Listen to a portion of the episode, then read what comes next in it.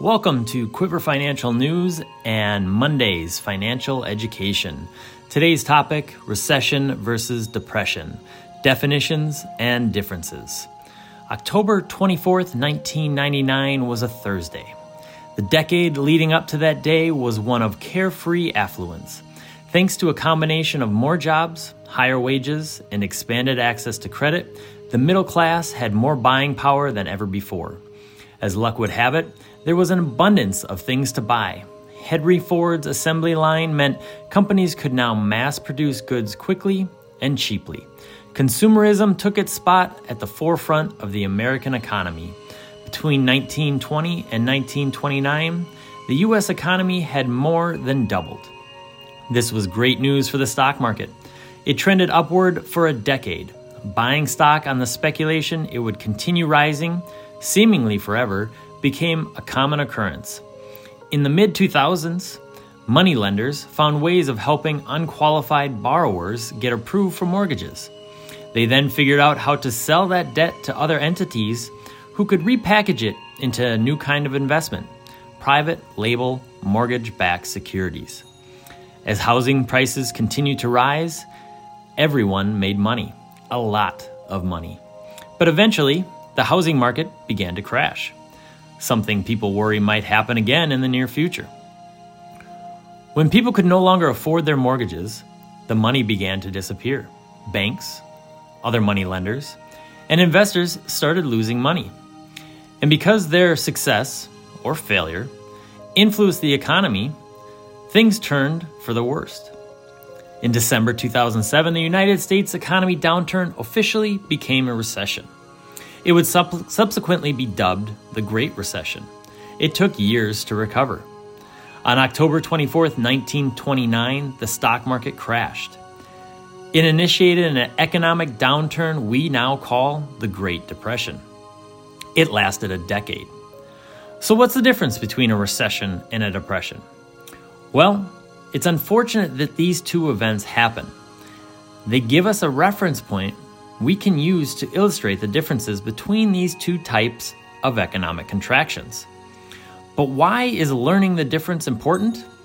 Why should I know the difference? Well, believe it or not, recessions happen frequently.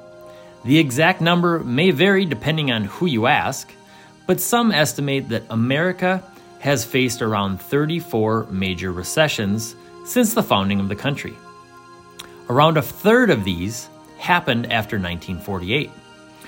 Will experts have a hard time creating a definition of a depression that everyone can agree on? Most agree on one thing America has really only faced one major depression. So, why should you know the difference between a recession and a depression? Here's what we think are the two primary reasons. One, to help you prepare for the most common recessions and two, to help alleviate your worries about extraordinary rare depressions.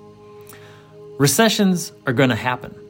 We've averaged one every six years or so in the last seven decades. In fact, many worry we might be experiencing a recession at this very moment.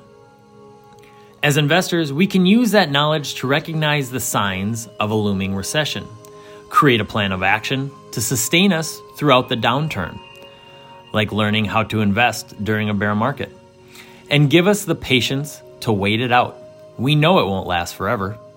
On the other hand, depressions almost never happen.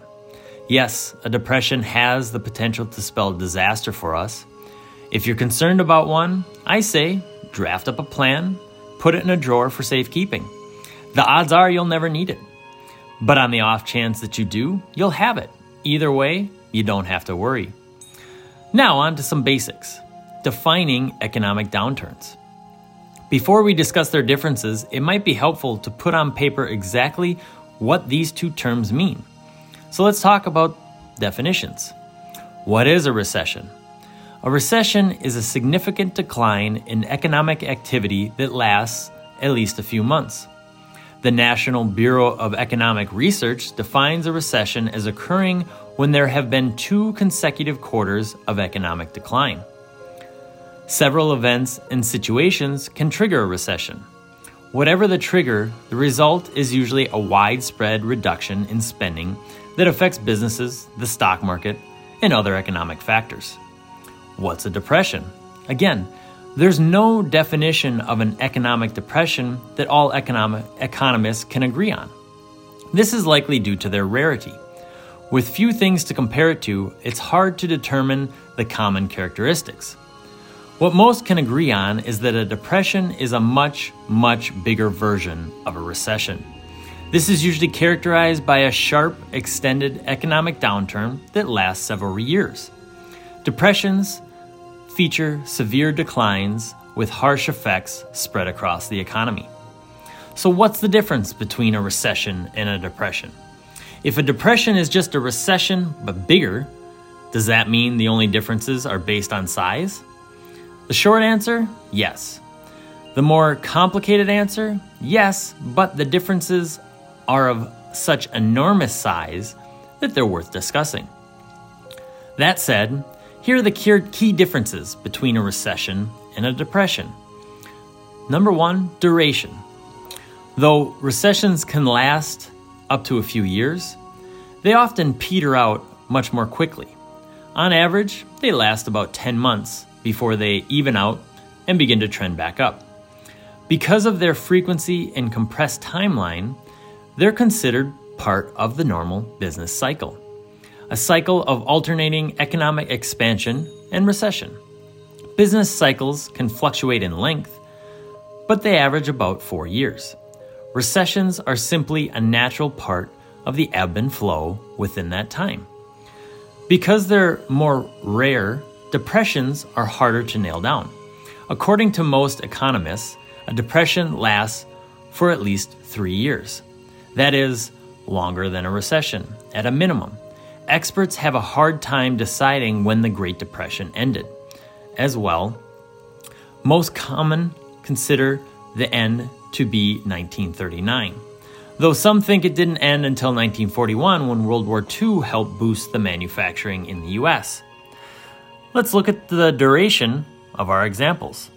The Great Recession was December 2007 to June of 2009, roughly about 19 months. The Great Depression, October 29th to give or take 1939, roughly 10 years. Now, the effects on unemployment. Because of a hallmark of a recession is a large decline in spending, Businesses can have a hard time keeping their revenue up. This usually means cutting labor. As a result, unemployment rates, unemployment rates go up. When the economy is doing well, unemployment in the US usually hovers at or below 5%. During a recession, unemployment can climb to 8% or higher. It's no surprise that during a depression, unemployment is much worse than during a recession. While this is a big problem today, it was even bigger during the Great Depression. Federal social nets didn't exist until FDR inter- inter- introduced legislation for Social Security and unemployment insurance as part of its New Deal. Great Recession unemployment, 10%. Great Depression unemployment, 25% or higher. Wage rates. When markets and businesses aren't doing well, they scramble to cover their losses. You might think this would affect wages during recession, and in a way it can. Wages don't typically go up or down during a recession. Instead, wages usually stagnate. This has become because companies would prefer to let employees go rather than lower wages, hence the rising unemployment. Ironically, the Great Recession came at a time when citizens had been calling for wage increases, which actually occurred during the Great Recession. Because there was no minimum wage during the Great Depression, depression, however, it's hard to determine how wages changed. But from what we can tell, wages went down during the Great Depression. For some, at least, this is likely because jobs were so hard to come by and workers eventually decided lower pay was better than no pay at all. If you're interested in learning in more specifics, I recommend the study by economist Curtis J. Simon. Wages during the Great Depression or Great Recession went from $5.15 to $7.25. Wages changed during the Great Depression are unknown. Effects on GDP and the stock market. The gross domestic product is the total market value of all financial products, finished, produced, ready for immediate sale. Produced and sold within a given time period. Because of their effects on business and production, economic downturns usually also have an effect on the GDP and the stock market. During a recession, the GDP might fall around 2%. During a rather rough recession, it could fall as much as 5%. The stock markets also fall. As an example, we can look at the S&P 500. During most of the recessions we've experienced since the end of World War II, the S&P has fallen on average 29%, with a median of about 24%. For depressions, it gets much worse. Again, we look at the Great Depression. At its worst point in 1933, GDP fell about 30%. As for the stock market, 1932 saw the Dow Jones fall a whopping 89%, below its highest point. Having lived through the Great Recession, it's hard to imagine how much worse it must have been during the Depression. Let's compare. The Great Recession, GDP fell less than 1%. The S&P 500 fell 55%. The Great Re- Depression, GDP fell over 30%.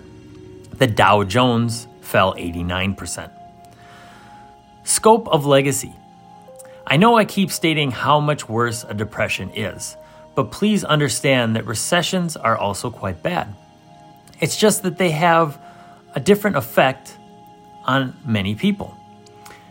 They have a sphere of consequences and have many lasting effects. Things got hard during the recession.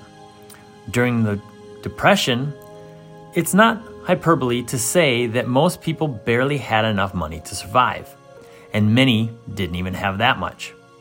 And then things changed. By no means is everything perfect these days, but we do owe a debt to the policymakers who saw what happened leading up and during the Great Depression and made moves to ensure that things would not get that bad again. I like to think of it this way the legacy of a recession is that it changes people's minds. The legacy of a depression is that it changes everybody's life. While recessions can often lead to some policy changes and a change, changing of personal plans, the Great Depression can cause a complete paradigm shift. With every paycheck, we still pay into Social Security.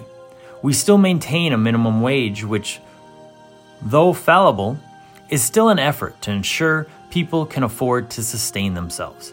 The Security and Exchange Commission and the International Monetary Fund both exist as a result of the Great Depression. The United States has experienced 34 recessions and one major depression. We talk about a small fraction of all those recessions, but we still talk about 100% of the depressions because we must. Thank you for tuning in to Quiver Financial's Monday's Financial Education. Stay tuned for next week's episode.